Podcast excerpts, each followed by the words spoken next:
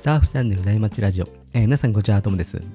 今日も内町中のトークのようにたわいもない話で盛り上がっていきたいと思いますので、皆さん海に向かう車の中なんかで聞いてもらえると嬉しいです。今日はですね、とことん CT トークシリーズとして、盛り上がってるねチャンピオンシップツアーを、毎週末のサーフィンが生きがいのサーフィン大会マニアのサラリーマンサーファーサルさんと、シドニー在住の、リアルサーフィン小説ビジタリズムの著者の有尾さんがね、熱く大会を語ってくれてます。またね、他のチャンピオンシップツアーの放送はですね、 Spotify のプレイリストにまとめてるんで、概要欄の URL を、チェックしてもらえると嬉しいなというふうに思います。それではアウトからいいセットが入ってきたので、サルさん、有尾さんお願いします。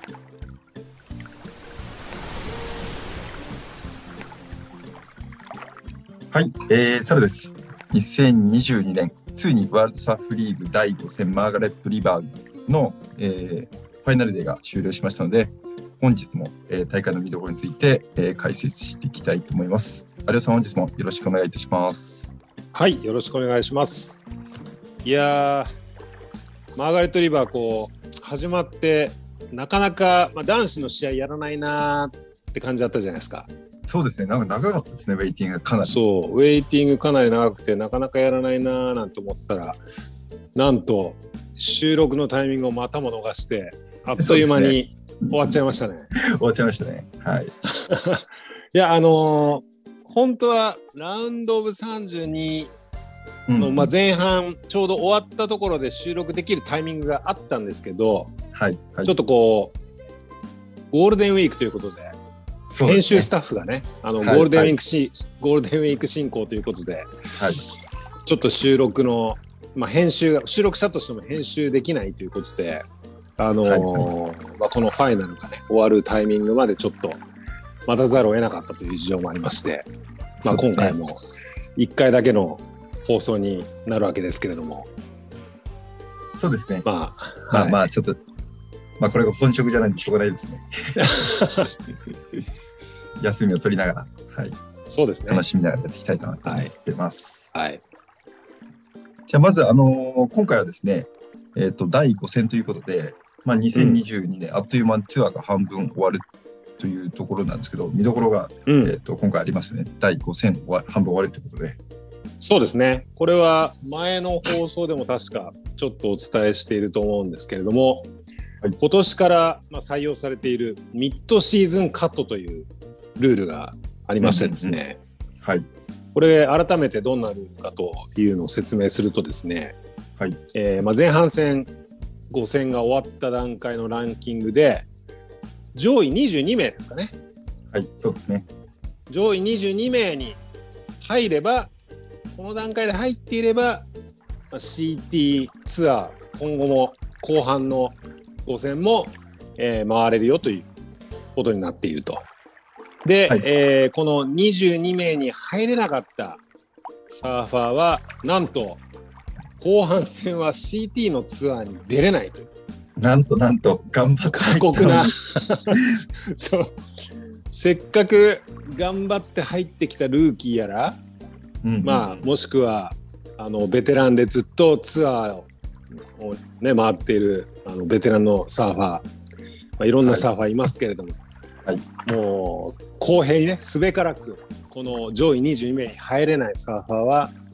はい、 QS というか、チャレンジャーシリーズというシリーズですね、はいはい、入れ替え戦みたいなのがあって、そっちに回ってくださいということで、そこでもう一回 CT のクオリファイをかけて戦わなければいけないという非常に過酷なルールが今年から適用されていますね。そうですね、結構残酷というか、やっと入ったのに、半年の期間しかチャンスがないっていうとちょっとかわいそうですね。ねえ、これ先に進行していた女子なんかも同じルールでやってるんですけれども、女子もかなりドラマがそうですね、ありましたね。なんか残念だなっていうか、そう本当にこう夢のツアーに頑張って入ってきて、人生をかけて入ってきてるのに、あっという間に振るい落とされてしまって、涙にくれるみたいなね、シーンが女子の、サーファーたちの間でも繰り広げられてましたけれども、男子もね同じようにまあ、かなりプレッシャーがかかるサーファーがいたわけですからね、今回。そうですね、まあ、なのでこの試合はそのランキングを決める、まあ最ね、半分のランキングを決める重要な試合なんで、ちょっとその辺を絡めながら本大会を振り返っていきたいと思います。はい。で、まあ、今回も先ほどお伝えしましたけど、ちょっと収録のタイミングが合わず1回の収録となってしまったので、ファイナルデーのラウンド16からの、まあ、ヒートをちょっと解説していきたいなと思ってます。そうですね、まあちょうどいいんじゃないですかね。これ多分全部やってたらまたもう4時間とかなっちゃうからそうですね、はい、まあ、多分あと波的にも見ててラウンド1とかちょっとでかすぎちゃったりして、なんか街も長かった街というか確かに乗るのも短い、結構少なかったりするんで選手たちが、やっぱり見どころはねちょうどいい波で、ゴルティも良かったラウンドオブ16からが一番見応えがありましたからね。そうですね、確かに本当ねもう前半は波がでかすぎちゃって、もうなんかジョン様以外誰も乗りこなせてないんじゃないかみたいな。そうですね、勢いの、なんかスタブのサーフィンのメディアのね、なんかヒエラルキーがまあもうジョン様 なんて言うかいいのかな、まあ、ジョン様が一番こうなんだろう上位にあるみたいななんかこのコンディションでやるっていうことはつまりジョン様がヒエラルキーの一番上であるみたいなことをなんかちょっと書いてある記事がありましたけどね。まあラウンド1、まあオープニングラウンド振り返ってもね、まあその通りだった感じでしたね。そう、まあそんな状況だったんですけれども、あれ一応やっときましょうか、優勝者予想やっときましょうかって、もうこの時点では結果分かってるんですけども、一応前もってサルさんと僕の間で、はい、それぞれ優勝者の予想を出してたので、それをここでちょっと一回発表してみましょうか。これちょっと前回とも多分同じような2人とも予想してるんだけど、私が、まあ、オーストラリアのイーサン・ユーイ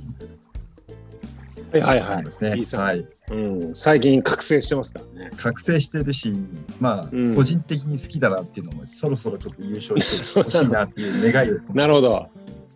これでもここでちょっと疑問を差し挟んでいいですか。はい。一応ワールドタイトルの予想でサルさんジョーディーを押してましたね。気づいちゃいました。これジョーディーを押しとかなくていいんですか。いやもうね、サーフィンを見ててね、ちょっともう今年は無理だともう諦めました。なるほど。ちょっと今大会もまあ今大会はちょこちょこねいい成績までいったんですけど。なんかね、ちょっとこれっていうなんか爆発感がないかなと思って、まあ、ちょっと元気ないですかね、ちょっとね、ちょっとこうなるほどね、はい、元気のあるイーサン・ユーイン、はい、イーサン・ユーインくら替えしたと、はい、くら替えしました。もうすでに結構前にくら替えもしてましたなるほど、はい、ジョーディー悲しむだろうな、はい、ちょっとまあわかりました。では、僕の方がですね、僕はもうブレずにジョンさんまでブレないですね、はい、まあブレないですしまあここはもう確実に大本命中の大本命ですね、そうですね、ヒエラルキーも一番上ですから、曲がるというわけでは、はい、じゃあ、サラさんがイーさんで、はい、僕がジョン様ということで、はい、優勝予想をしたんですけれども、じゃあ本編見ていきましょうかね。そうですね、行きましょう、まずはラウンド16か、はいはい、はい、これねちょっと重複しますけれども、本当前半までは、まあ、波はめちゃくちゃでかくて癖があって難しそうだったんですけれども、このファイナルデーが一番、まあ、ちょっとサイズは落ちて、でクリーンになって見応えはあった感じですよね。まあ、サイズは落ちたって言っても、まあ、公式10フィートですからね。なるほど。8-10 ですね。8-10 ですね。フェーズで。だから僕らは指くわえて眺めてるやつですね。はいはい、入れないですね。そう、あれ本当女子とか本当すごいですよね、あれでやるから。そうですよね、今の女子もすごいですよね。いやもうすごいですよ。でまあこの日はだからすごいですよ、ラウンドオブ16から全部やったわけですからね。うんうん、いやまさかこれ、1日でやりきるって思わなかったですね。いや多分ね、もう照準を合わせてたんでしょうね、この日に。ウェイティングピリオドも多分最終日で、昨日が、はいはい、でもうファイナルズデーってもう言ってたんで、でラウンド16なのにもうファイナルズデーだと思って。そうですよね、そうクォーターとかから、ね、ファイナルデーみたいな。そう多分でなんか予想的にもこの後またでかくなるみたいなことだったから。なるほど、ちょっとじゃあでかすぎちゃうと、ね、なかなかまたコンディション難しいかもしれないですね。そうフェイスで20フィートみたいな感じになるらしいので、まあ多分一番見応えのあるこの日に照準を合わせて進行したんでしょうね、きっと。なるほどなるほど。うん、はいという、まあ、ラウンドオブ16なんですけれども、まずヒート1から、まあ、こうラウンドオブ16はちょっと軽めに振り返っていきますけれども。そうですね。はい、ヒート1がですね、まずいきなり圧倒的優勝候補の、まあ、ジョン様、まあ、僕の推しのねジョン様、はい、対、コロヘン・アンディーノという、まあ、カードだったんですけれども、はい、なんと、ジョン様の不戦勝ということになりましたね。そうですね、これ驚きました、あれやってないって気づいたら、これコロヘはなんかお腹を壊したっぽいですね。なんかインスタのポストを見るとお腹を壊した的なことを書いてありましたね。なんか怪我インジャーって書いてたから、はい、怪我かなと思ってちょっとドキッとしたんですけども、うんうん、そういうことではなくて多分ウイルス性の胃腸炎かなんかみたいな雰囲気でしたけどね。ああよかったですね。うんうん。まあでも怪我が一番嫌ですけど、またコロナとかかなと思っちゃったんですけど。うんね、なんかそうそう、あコロナもそうか、危ないですもんね。そういう意味ではまあどちらでもなくて、まあ、ウイルス性かどうかわかんないですけど、とりあえずお腹を壊したっぽいっていうことで、はいはい、まあ大変だったと思いますけども、試合を休むぐらいの壊し方なんで、そうですね、まあ大変だったと思いますけれども、まあここはジョン様の不戦勝ということで、はい、体力を温存できたというね。いや確かにそういう状況ですね。ジョン様有利ですね。これ一戦やってないんですから。そうそうそう。一戦やってないですからね。このサイズの中でね。ファイナルですね。はい。そう。でちなみにコロヘなんですけれども、ちょっとトピックがありまして。はいはい。ラウンドオブ32でサーフィンした時に、はい、彼メイヘムの板に金属のプレートの重りをですね、貼ってシェアしてたんですよ。気づきましたこれ？いや全然気づかなかったです。これ どんな金属のプレートなんですか？いやなんか本当に普通の鉄板みたいなやつです。はそうどっから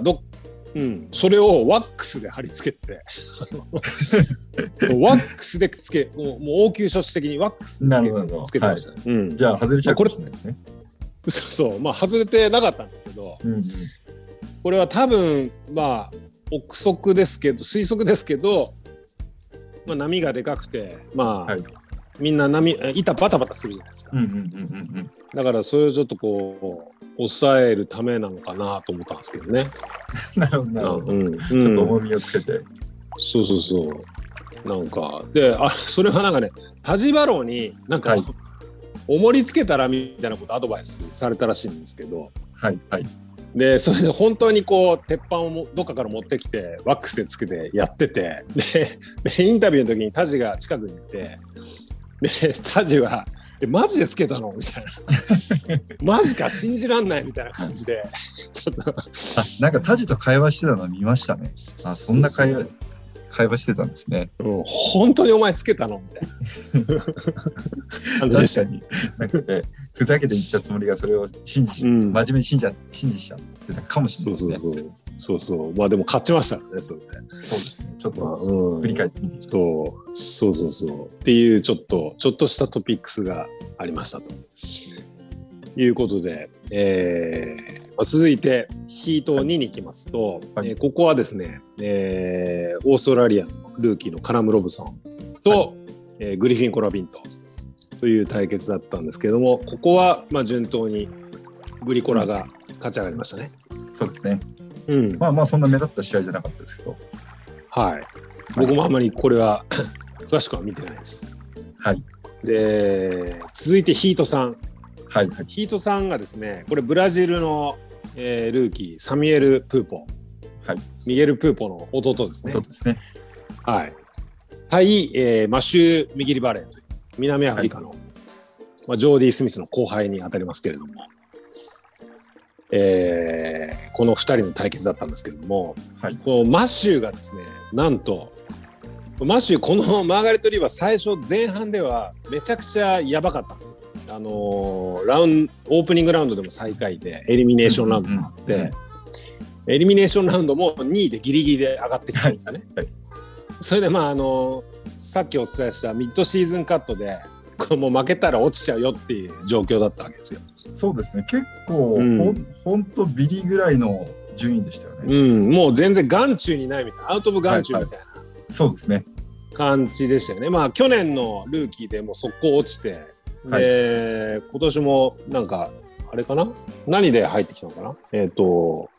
なんかリプレースで多分入ってきてると思うんですけど、うんうん、まああんまり目立ってなくてまあカノは余裕っしょここは手堅く勝っていくでしょうっていう感じだったんですけれども、そうラウンドオブ32でカノア・イガラシとマシュー・ミギリバレーが激突してなんとカノア・イガラシを撃破して勝ち上がってきてるんですよね。そうなんですよねまさかのカノアが敗退っていうところが、まあ、唯一そう、ねうん、前半ではちょっとこう取り上げておきたいはいそうですね試合ですよね。でしかもこのヒートずっとカノアがリードしていて、うんうんうん、で最後もこうプライオリティをカノアが持ってたんですよね、はい、でその状態でもうなんかクローズアウトみたいな波が来た時にまあこれ点数出ないでしょうって感じで、まあ、カノアがマシューに乗らせたんですよね多分波を、はいはいはいうん、そしたら、まあ、確かにクローズアウトだったんですけどなんかクローズアウトのこうリップにぶち当ててってなんか全然綺麗じゃないんだけどとりあえず残ったみたいな、はいはい、クローズアウトのもうどでかい波にとりあえず乗ってなんかリップというかとりあえずすごいとこに当ててもうとりあえず残ったみたいな感じのワンターンでなんか6点台出すの逆転されたんですよね、うん、まああれはなんかしょうがないっていうかねまああれもまぐれじゃないですかほぼ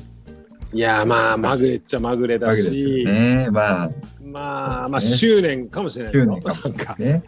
確かに、CT に残りたいっていうね、はいはい、いやなんかインタビューでもワンターンでコナー・コーヒンがその前に試合をしててでコナー・コーヒンがワンターンでハイファイブ5点台の高いの出してたからこれいけるかもと思ってたみたいなことをマシューはインタビューで、うん、言ってましたけどいやまあこれはでもカノアさん的にはしょうがないかなみたいな、うんうんうん、あれはね、まあ、乗らないよね乗らないし決めると思わないですね、うん、いやまあカノアさんはちょっと手痛い取りこぼしになった感がありますけれども、ね、2戦連続でラウンドオブ30で敗退してしまったんで、うんうん、でまあそのカノアさんに勝ってるんだからマッシュはここはなるべく勝ち抜いていく責任がうんうんまあ、このマーガレット・リバーで出てきたかなと思ったんですけれどもまあ見事サミュエル・プーボンを勢いに乗って撃破して、はいまあ、実力的にはというか、まあ、サーフィン的にはずっとねサミュエル・プーボンの方がいいサーフィンしてた感じもあるんですけれどもそうですねマシューがここへ来て、うん、今まで全然目立ってなかったのにいい感じになってきましたね。そうですねきちんと7点台2本ね決めてきましたからね、うんうんしかも僕知らなかったですけどマシューってエアリバーも持ってるんですね。いやそうなんですよ武器としてこの大会で初めて見ました初めて気づかされましたこんなエアリバーできんじゃん今まで去年とかいっぱいチャンスあったろうと思ったんですけどそうです、うん、そうそうそうまあまあでもいい感じになってきたので、まあ、今後どうなっていくかなっていう、まあ、感じだったですね、マッシュに関しては。はい、で続いてヒート4がですね、イタロ・フェレーラ対、ミゲル・プーポのブラジリアン対決で、まあ、しかもグーフィー・フッター対決ですね、うんうんうん、でここはまあ順当にと言っていいでしょうね。イタロが勝ち上がりましたね。そうですね、うん、まあイタロもなんか最初前半調子悪かったですけど、ここに来てやっぱり貫禄が出始めましたね、うん、はい。で、続いてヒート5にクレジットされていたのが現在、このマーガレットリバーまでのランキングでトップに立っていた、フィリペ・トレード対、グーフィー・フッターのナット・ヤングですね。アメリカのサーファーのナット・ヤング、はい、でここはまあフィリペが行くかなと思っていたら、なんとナット・ヤングが僅差でフィリペを撃破しましたね。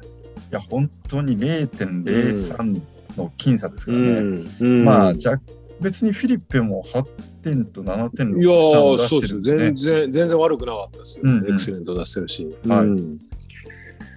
いやまあナット・ヤングのバックハンドも結構マーガレット・リバーにね、こう前半も含めてかなりハマってる感じがあったので、そうですね、まあうんこれはまぐれではなさそうな勝ち方だったんですけど、うんうんうんはいうん、まあフィリペがなんとここで、姿を消すというで、はい、ちょっとランキングが気になるとこう気になりますね。1位だったので、はいでしたね。はいで、続いてヒート6、にクレジットされていたのがブラジリアンサーファーカイオ・イベリ対サルさんの推しイーサン・ユーミン、はいはい、でここはもう完全にイーサンが覚醒している感じで、エクセレント2本揃えて余裕のラウンドアップって感じですね。そうですね、あそれでしたね、うん、8.33 対 8.10、うん、10ですね。いやもうすごいいいサーフィンしてて、コメンテーターとかも惚れ惚れしてましたね、完全に。そうですね、やっぱこういう、ねうん、フロントのでかい波はやっぱり映えますね、イーサン。うん、いやもう WSL の中でももう最もスタイリッシュであるというなんか位置づけになってきましたね、イーサンのサーフィンは、うん、ずっとそんなことをもう必ず言われてましたから。ああそうなんですね、うんうんうんで、あとやっぱ言われるのがこうアンディ・アイアンをやっぱりねこうスタイルを継承していって彷彿とさせるみたいなことをずっと言われて、ねまあ、似てるところありますけど、うん、まあ、ね、ちょっとアンディよりイーサンの方が少しスムーズさがありますね、うん、そうですね、そんな感じですね、うんうんうん、なんかアンディはやっぱりちょっと野生的なんで。そうですね、うん、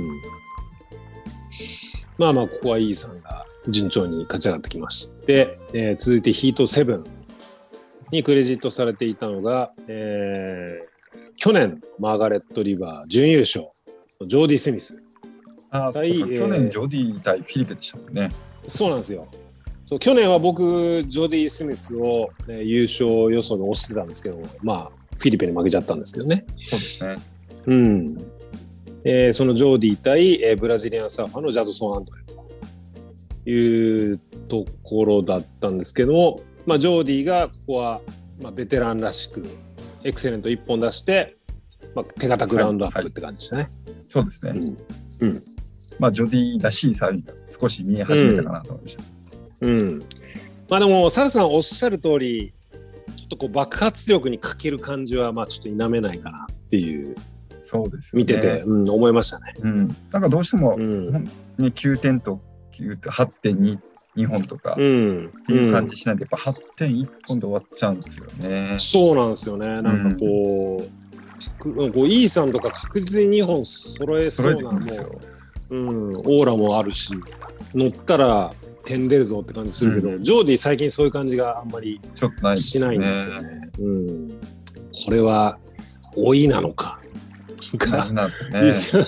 一応ツアーで今一番年上らしいんで。ああ最年長なんですか、もう、うんうん、まあ、ケリーを除いてですね。あ、まあ、ケリーを除いてですね。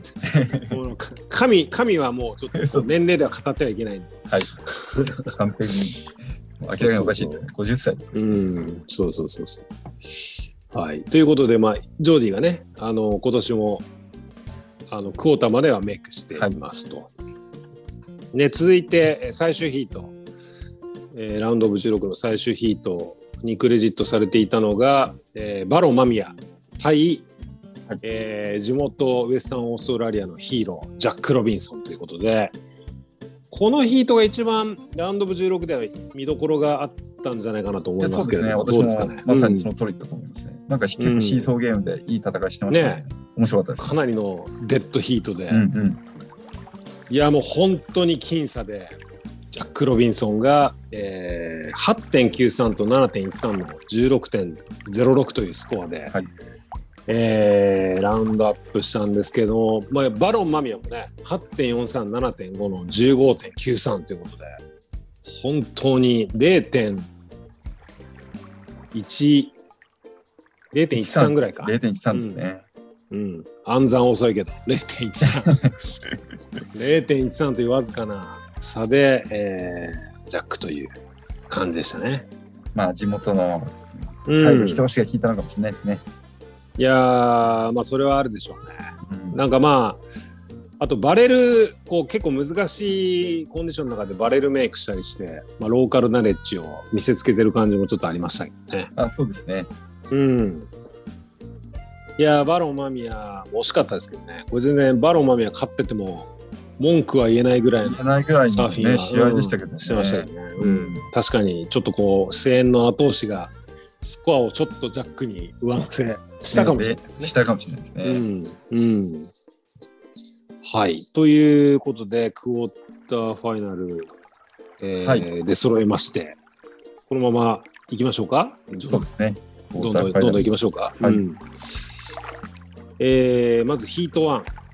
これまた面白かったですね。いやこれ最高でしたね。ジョン様対、この日初めてサーフィンするジョン様対グリフィン・コラビントという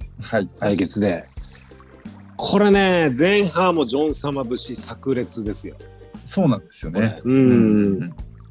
こうダブルアームレイバックカービングっていうんですかね、はい、なんかこう、はい、うん、ただのレイバックじゃないこう両腕を後ろに突き刺すやつ、こうもうジョンさん得意技というかジョンさんしかできないことですかね、あれ、うん、これで 9.5 いきなりメイクしまして、でバックアップもね 8.0 でもう 17.5 揃えてきて、はい、もうグリコラを一気に追い込んだぞと思ったんですけれども、これ後半グリコラも頑張りましたね。そうですね、結構ね、うん、やっぱ 7.80 で終わらずそこから、うん、後半2本が 8.83、うん、8.33 と、うん、いやあれ 8.9 ぐらい出しませんでしたっけ。それが 8.83 ですね。83か 8.83 か。あ、そうこれがねエアのやつ、エアでしたっけ。これエアリバですよ。エアリバですね。一発ターン入れてからの、うん、結構えぐいセクションでエアリバぶち込んできて、うんうん、うん、いやすごいなと思って、まあそれだけだったらまだジョンさんは勝ってないんだけど、その後もう一本、ね、こうターンで攻めてエクセレント持ってきて、あれこれちょっと分かんないぞと思いました一瞬、うん、そして聞こえてますね、今大丈夫ですか。聞こえてます大丈夫です。大丈夫ですか、はい、うん、でここはジョンさんが、まあ、一応ギリギリでね、グリコラを抑えて、はい、セミに進出ということで僕はホッとしたわけですよ。そうですね、まあ、はい、ここ、まあ、ジョン様の先行リード型で、うん、まあ、あんだけちょっと9点出されちゃってやっぱちょっときつかったですね。そうですね、 9.50 か。はい、で続いてヒートにクレジットされていたのがイタロ・フェレイラ対勢いに乗ってきたマシュー・ミギリバレンですね。はい。で、ここでマッシュがまたやり上がりましたね。これやり上がりましたね。うん。カノアに。ここもね、勝つと思わなかったですね。うん。サニアカノアに続いてイタロ食いを達成しましたね。で前半はイタロペースだったけど、起死回生の 8.7 でまず逆転してきたっていうね、うんうん、あのマシューがねここでなんかぐいぐい自信をつけてきた感じありましたもんね。そうですね、マシューがやっぱりサーフィン乗ってきましたね、うんうん、でイタロはなんかこう貫禄は見せてたけどどうしても7点止まりみたいなサーフィンでなんかこうエクセレントにこう突入できなかったですね。なかなかちょっとエアリバも、うん、まああの波でエアリバ決めるのもなかなか難しいしバックハンドだから難しいと思うんですけど、うん、そう、まあ、逆転を狙って、まあ、すごいエアリバ飛んだりするけどメイクできずに、はい、まあバンジ給水みたいな感じで、そうですね、なんとマシュー右リバレーがここでセミをメイクするという。まあ初ですね。多分クォーターも初ですし、セミまで行っちゃったも初ですもんね。初なのかな。なんか、うん、多分ねなんかあったかもしれないです。なんかねあの、うん、セカンドタイムって言ってた気がする。ああそうですか。うんうん。またあのそうあのどの試合だったか全然調べてないけどなんか。あのうん、実況の時にそんなこと言ってた気がします。なるほど、まあ、うん、ここでまた乗りに乗ってきましたね、うんうん、これでマーシュはなんとミッドシーズンカットをメイクしたんじゃないですかね。あこの時点で、うん、確かなるほど、うん、あんなにギリギリの崖っぷちだったのに、うん、まあほぼ最下位でしたからね、うん最後の、まあやっぱ一戦でね、はい、こんだけやっぱ上位に食い込むと全然ポイント違いますもんね。うん。はい。というところで続いてヒートさんがサルさん推しのイーサン・ユーイン対、はいナット・ヤングというまあナット・ヤングも調子いいですからまあなかなか見応えのある試合になるのかなと思いきやここでもですね、はい、イーサンのフロントサイドのカービングが炸裂しまして 9.2 と 6.5 の 15.7、まあはい、エクセント2本ではないけれども、うんうん、9.2 が効いてナットを撃破しましたね。そうですねなんともいまいち6点と5点なんで、うん、そう乗り切れなかったですね、うんうん、いやもうこの辺りでねなんかイーサン優勝あるかもなっていう雰囲気出してましたね。出してましたよね、うん、ジョン様の次に安定してる感じが僕はしましたね、うん、しましたね。もう次、うん、ジョン様以外に次来る人もイーサンしかいなかったですねこの時点で、うん、この時点ではねついに来たと思いましたよこれがなるほどはい、はい、で続いてクォーターファイナル最終ヒートはジョーディ・スミス対地元のヒーロージャック・ロビンソンということで、はい、このヒートがね非常に波数が少ないヒートになりまして。そうですねはいはいこれはしか乗ってないのかそうもうあの始まって10分何にも動かなくていやこれはリスタートかなみたいなうんうんうんでリスタートギリギリでなんとジャック・ロボが波乗るんですよ。波に乗るけど乗ったけど 0.43 ですもんね。抜けられなかったんですよね。でかいセット乗ったけど、はいはい、抜けられなくて、まあ、あれが意図的、まあ、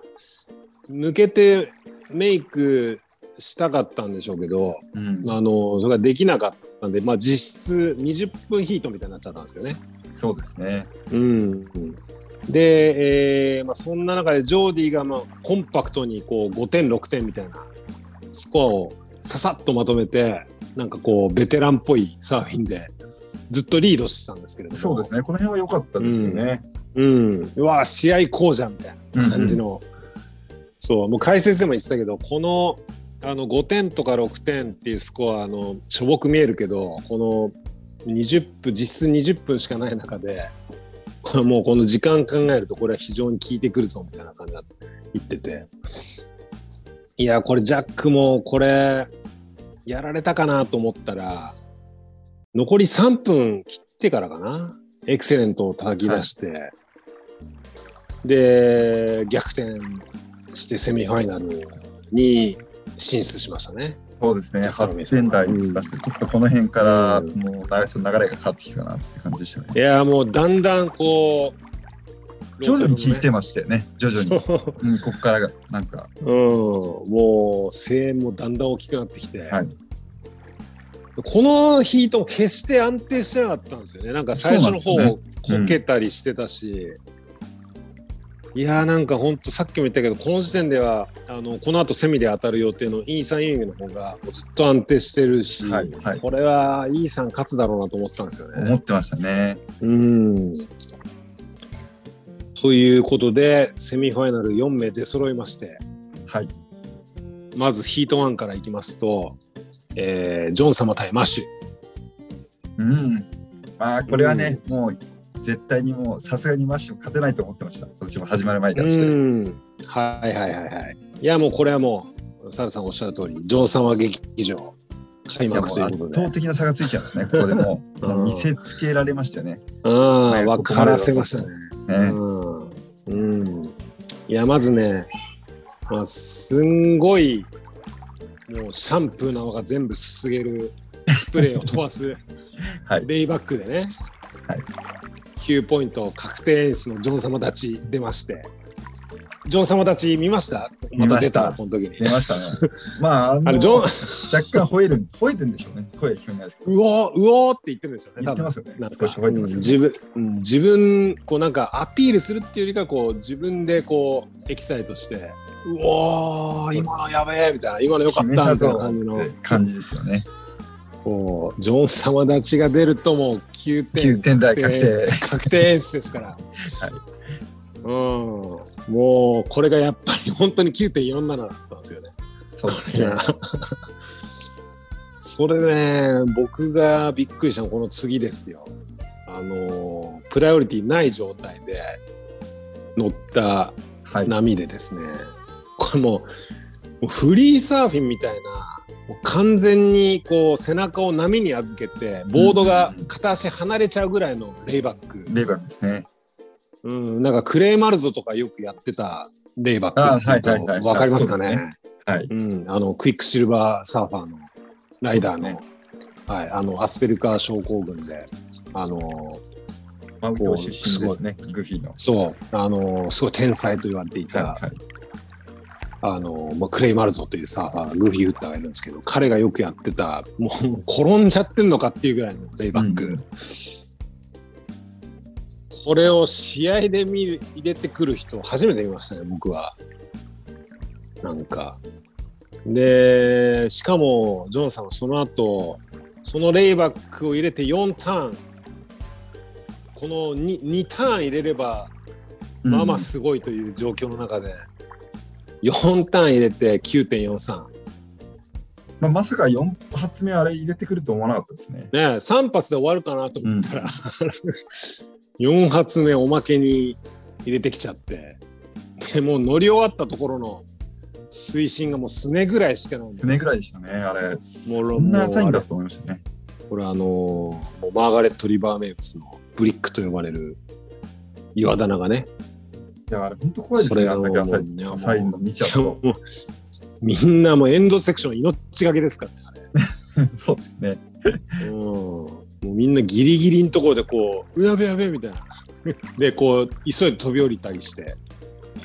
意外とこう一つの見どころになってるんですけれども。なるほどなるほど。うん、まあジョンさんもね慣れてますからそのあたり、うんうん、まあでもエンドセクション決めて立ち上がった時にあまりの浅さに見てる方がビビるっていう。いやびっくりしましたねうわ怖みたいな、絶対フリーでサーフィンできないやみたいなまあやっていいよって言われても、いや怖くてできないなっていう感じですよね。なんかあとジョンさんが普通に岩場なのに、うん、普通になんか歩いてるの痛くないのかなって、うん、そこになんかちょっといややっぱりなんか慣れてるんだなって、やっぱりはい、うん、いやすごいですよ。まあそんなちょっとした凄さも見せつつですね、完全試合ですね、はい、これは。いやもう完勝ですね、はい、まあ、マシューも最後ねエアリバとかちょっと見せたけど、快進撃もここまででかなっていうね。これね、多分ねちょっとこうこれまでの試合は死に物狂いで、ミッドシーズンカットでカットされないように頑張ってきて、で俺まだいけるってこう自信をつけてなんか伸び伸びやってたと思うんですよ。なんか、はい、もうカノアにも勝ってでイタロにも勝ってもう失うもの何もないみたいなでやってたんだけど、なんかここへ来てちょっと勝ちたいっていう欲が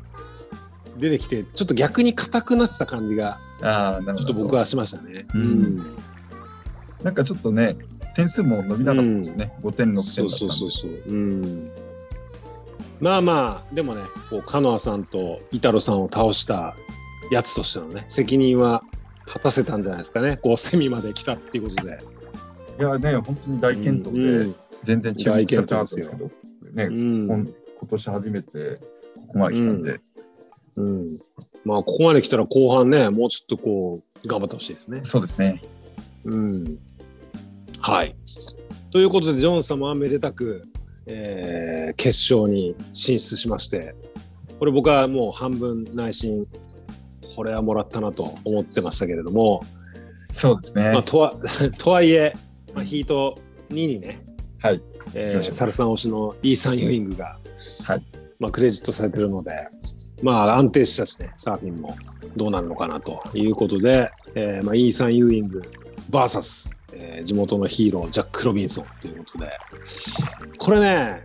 ちょっとこの辺りから風が結構クロスショアに強みに入り始めて、うんうん、そうですね、波にこうコブがめちゃくちゃできて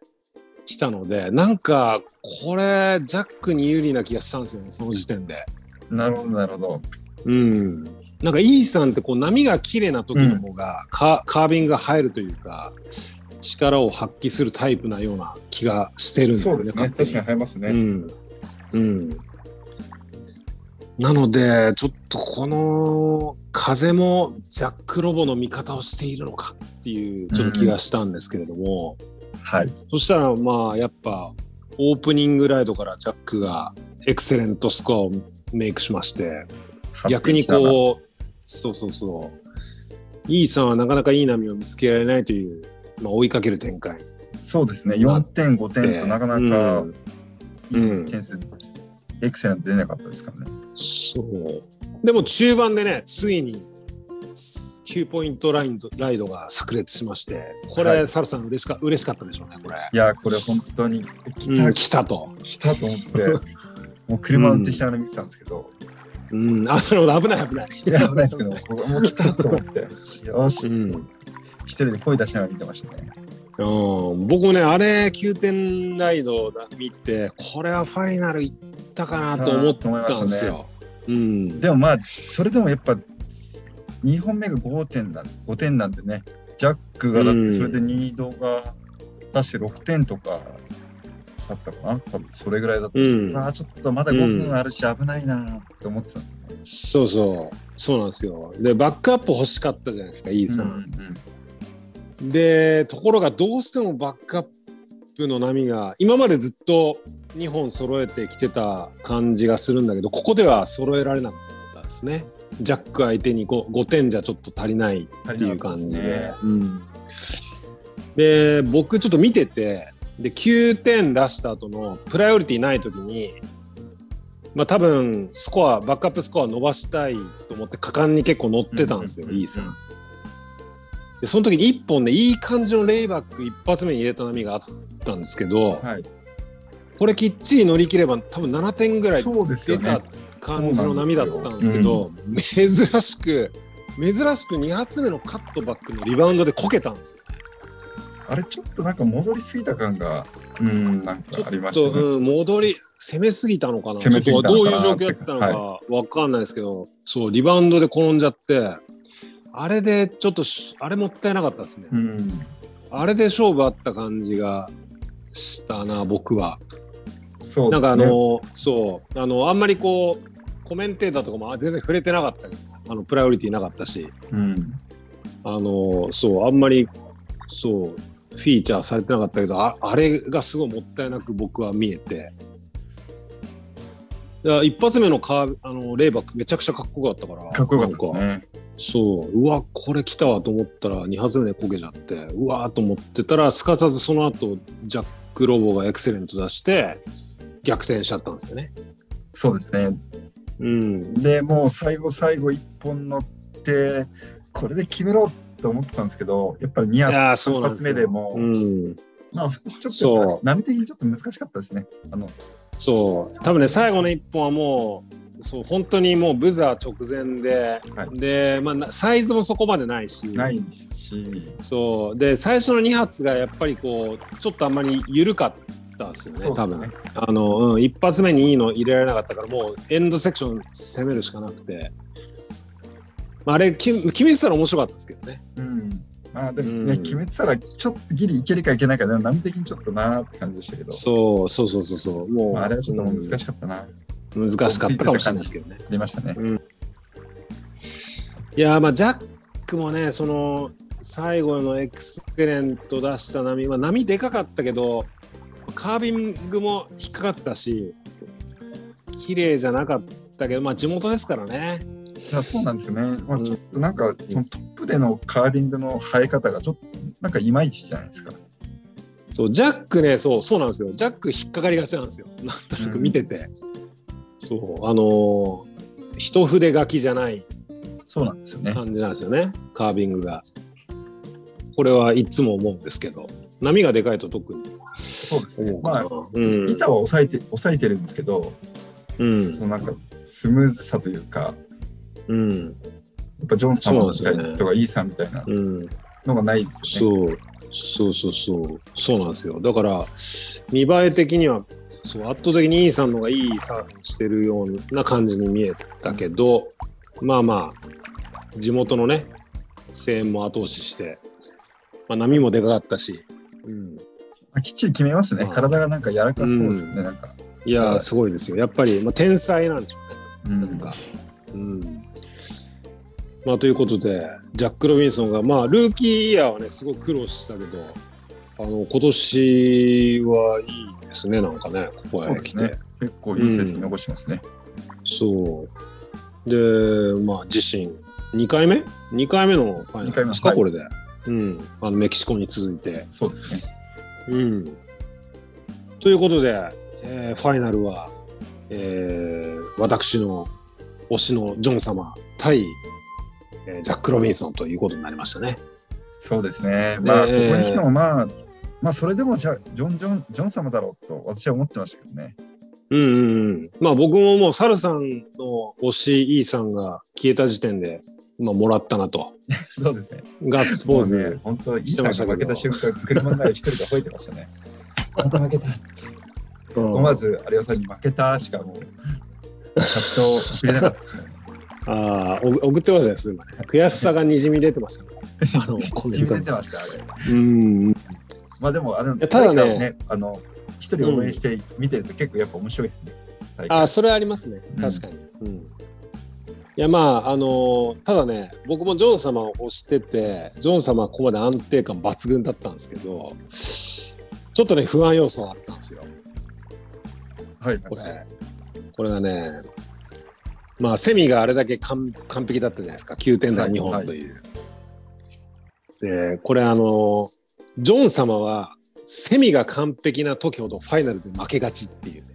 なるほど僕調べのデータなんですけど、僕調べっていうか僕の感覚僕の体感はい僕の体感データ。確かになんかそんな感じあります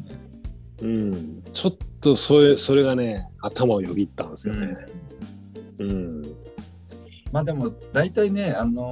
優勝する人って徐々にエンジン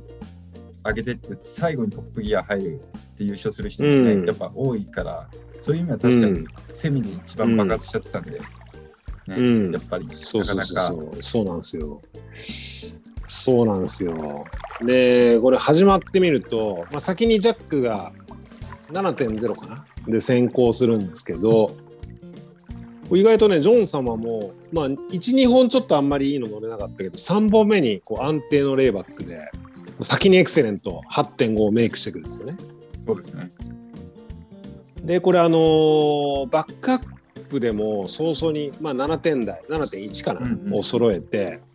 いやこれは今回いったかなと思ったんですよ。先行逃げ切り型だし、ね、うん、この時点で勝ちを確信しました、ね、私も、うん、いやこれは今年はもう最後まで安定してたわジョン様、うん、と思ったんですよ。ところがですよ、ジャックがですね、そこからまず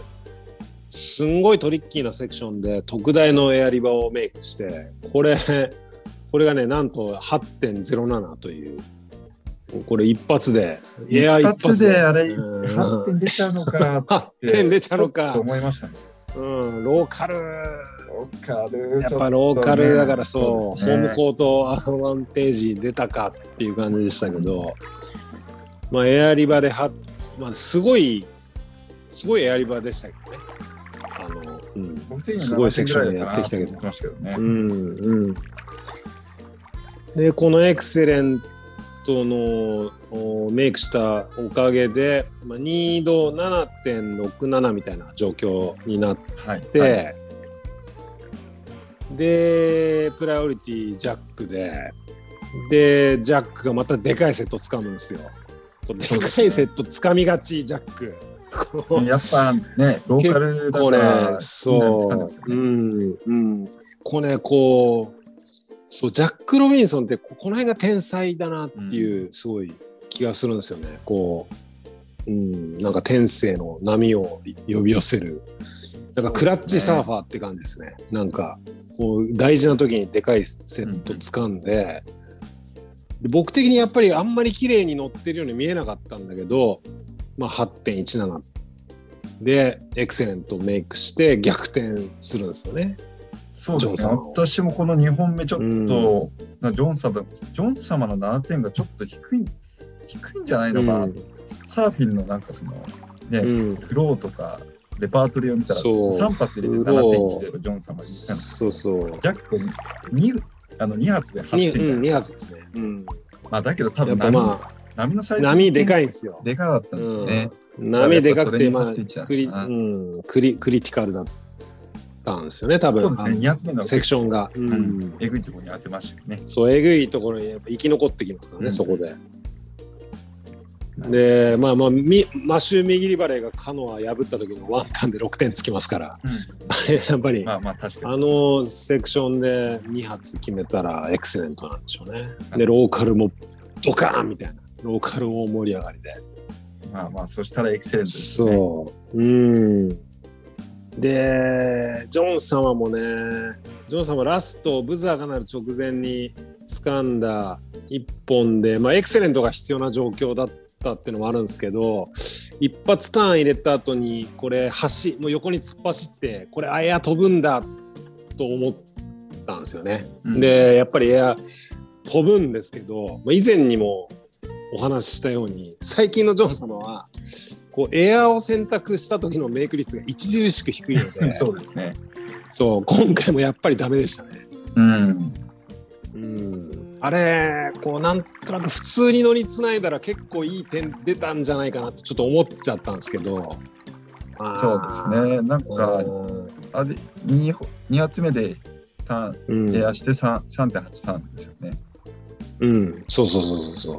なんですよ。まあ一発目そんなえぐく入れられなかったからしょうがないのかな。まあまあかもしれないですね。うん、まあ仕方ないのかなって感じですね。いやー、まあそういうということでね、まあ、はい、ジャック・ロビンソンがなんとこれなんか何十年ぶりらしいですよ。こうローカルとサーファーとしてマーガレット・リバー優勝したのは、うん、まあドラマが生まれましたね。これルーキーから数えてキャリアで2回目の優勝をここでジャック・ロビンソンが果たすという、うん、ジャック・ロビンソン、いやーこれね、やっぱり、まあ、さっきも言ったけどジョン様はちょっとあんまりこうクラッチサーファーな感じがしないんですよね。こう逆転、なんか大逆転してなんか勝つみたいな試合がないからないんですよね。まあこれも前回の放送で見てました、うん、やっぱり先行逃げ切りで逃げ切りで逆転して、まだ最後だってちょっと時間あったじゃないですか、5分ぐらい多分、うん、ちょっと時間ありました、うん、でもやっぱりね、最後の逆転難しいかなってちょっと思っちゃいましたね。思っちゃいましたね、僕も。エクセレントでこう、そうジャックがエクセレント出してドカーン盛り上がってる時に残り5分ぐらいで、うわこれはもう完全に嫌な展開と思って時間はまだあるんだけど、はい、そしたらまあやっぱりその通りになりましたね。まあちょっと後半戦期待したいですね、最後この逆転に見せてほしい。そう、見せてほしい。一回なんか見せてほしいですね、それもね。でね、これこれまたちょっとしたちょいネタなんですけど、はい、ジャックが優勝しても大感動、もうローカルでみんな感動しててる時に、まあ水上インタビューするんですよね。してますね。はい。カイポっていうリポーターが、まあ、水上インタビューするんですけど、はい、これめちゃくちゃインスタでも大炎上というか盛り上がってましたね。盛り上がってますね。インタビュー終わりにおめでとうジョン・ジョン・フローレンスって言って大炎上でした。大炎上ですね。これすごいインスタでね、いろんなところでアップされてましたね。もうみんなにいじられまくってました、ね、お前の仕事そのリポートするだけなんだから間違えんねんみたいな。なんでジョンジョンって言っちゃったんですかね。そう、それをいじっておめでとうジョンジョンフローレンス、違うジョンジョン ロビンソン違うジャックフローレンスとか、なんかすごいそういういじり方をしてるやつもいましたし、ね、本当ですか。面白いですね。いやまあでも良かったですね、ジャック・ロビンソンは。はい。そして今大会試合が終わって。はい、なん最終的にですね、カットされたサーファーが決まりまして、はい、名前をつなげますと、はい、まずオーストラリアのモーガン・シビリック、なんと去年はベスト5に入っていたモーガン・シビリックが、大暴れしたんですけど、今年は、ちょっとカットされてしまったと。されましたね。であとハワイの今回ルーキーで入った今井からに。今井からにも落ちちゃいましたが、QS の時というか多分1位とかかなり上位で引いて入ってたので、もっと活躍するかなと私は思ってたんですけど、ちょっと今井爆発せずになってしまいましたね。で続いて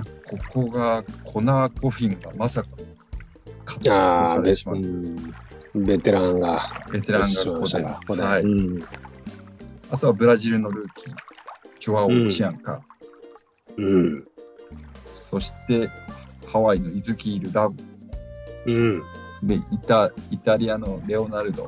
様、はい、レオ様、はい、そしてポルトガルですよね、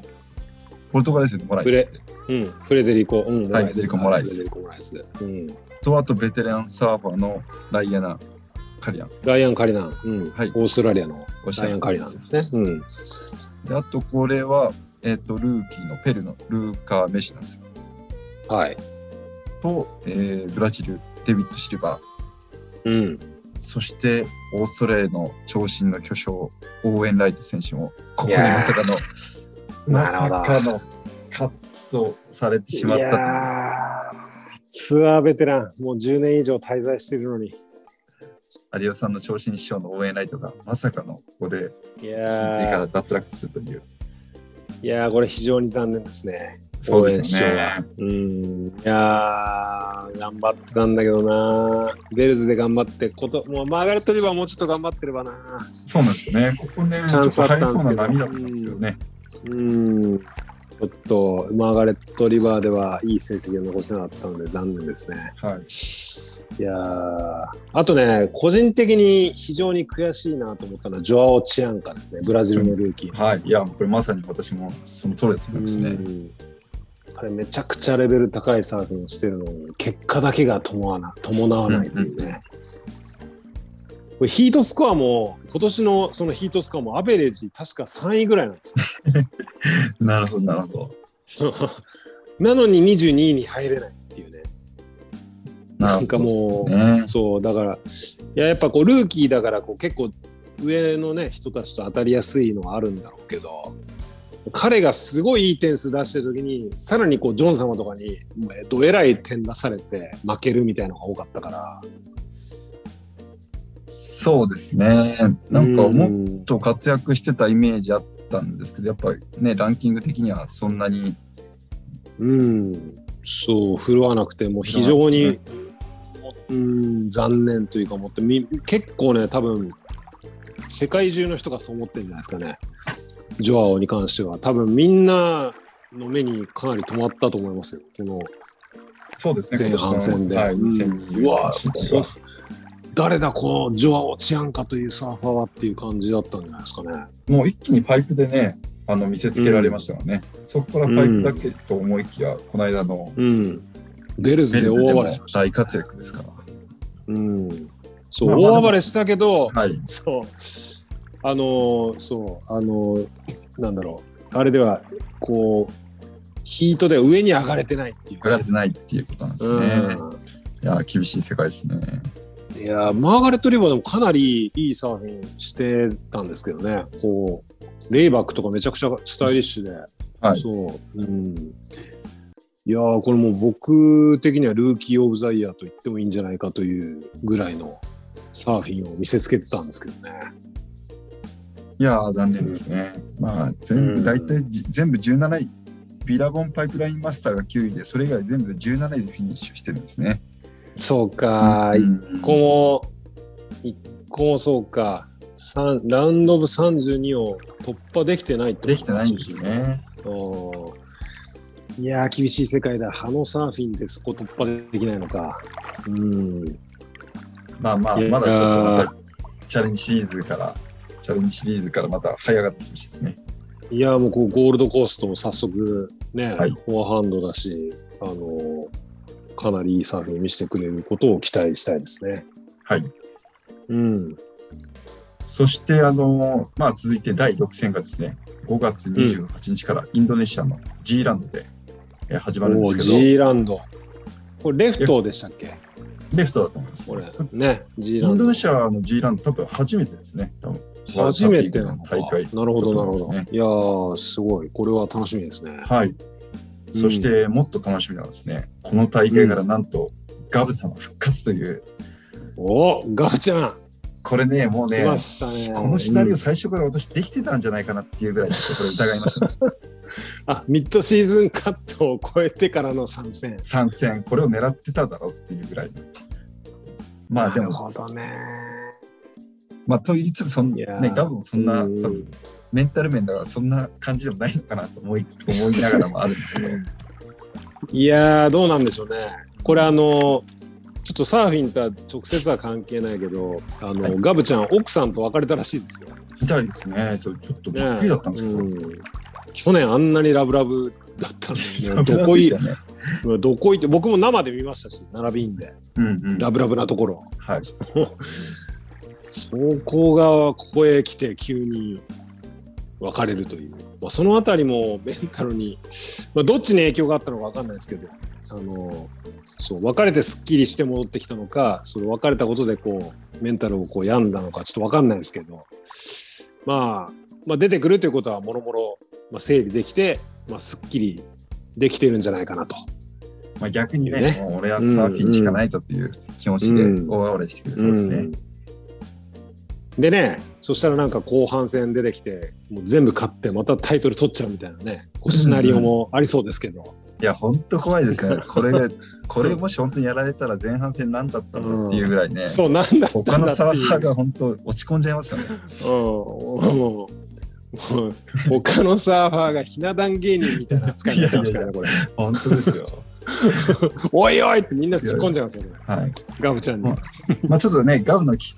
活躍を見たい反面ちょっと誰かちゃんと止めてくれよっていう思いもありますね、うん、そう、うん、やっぱこうブランクあったらなかなかそうはいかないぞっていうところを見せてほしい気はしますよ ねまずはちょっと大丈夫ですよね、うん、まあでもちょっとこのね、うん、グーフィーとインドネシアの G ランドってなるとガブ様やってきそうですね、うん、G ランドってどんなダメなんですか。僕あんまちょっと詳しくないんですけど G ランドはバレルですかそれとも僕のうん、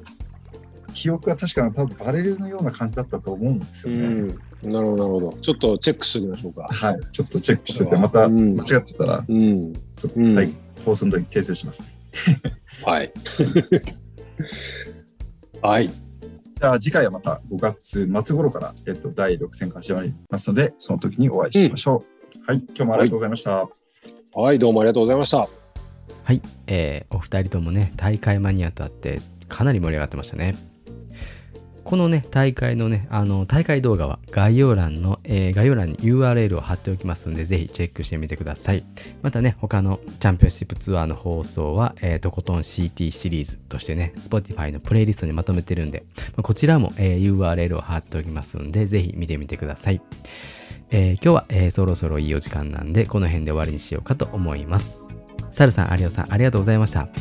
今日もパナイさんのキンキンを聞きながらお別れです。それでは皆さんのところにいい波が来ますように。失礼します。静かに暮らそう。君がそう言うから引っ越した。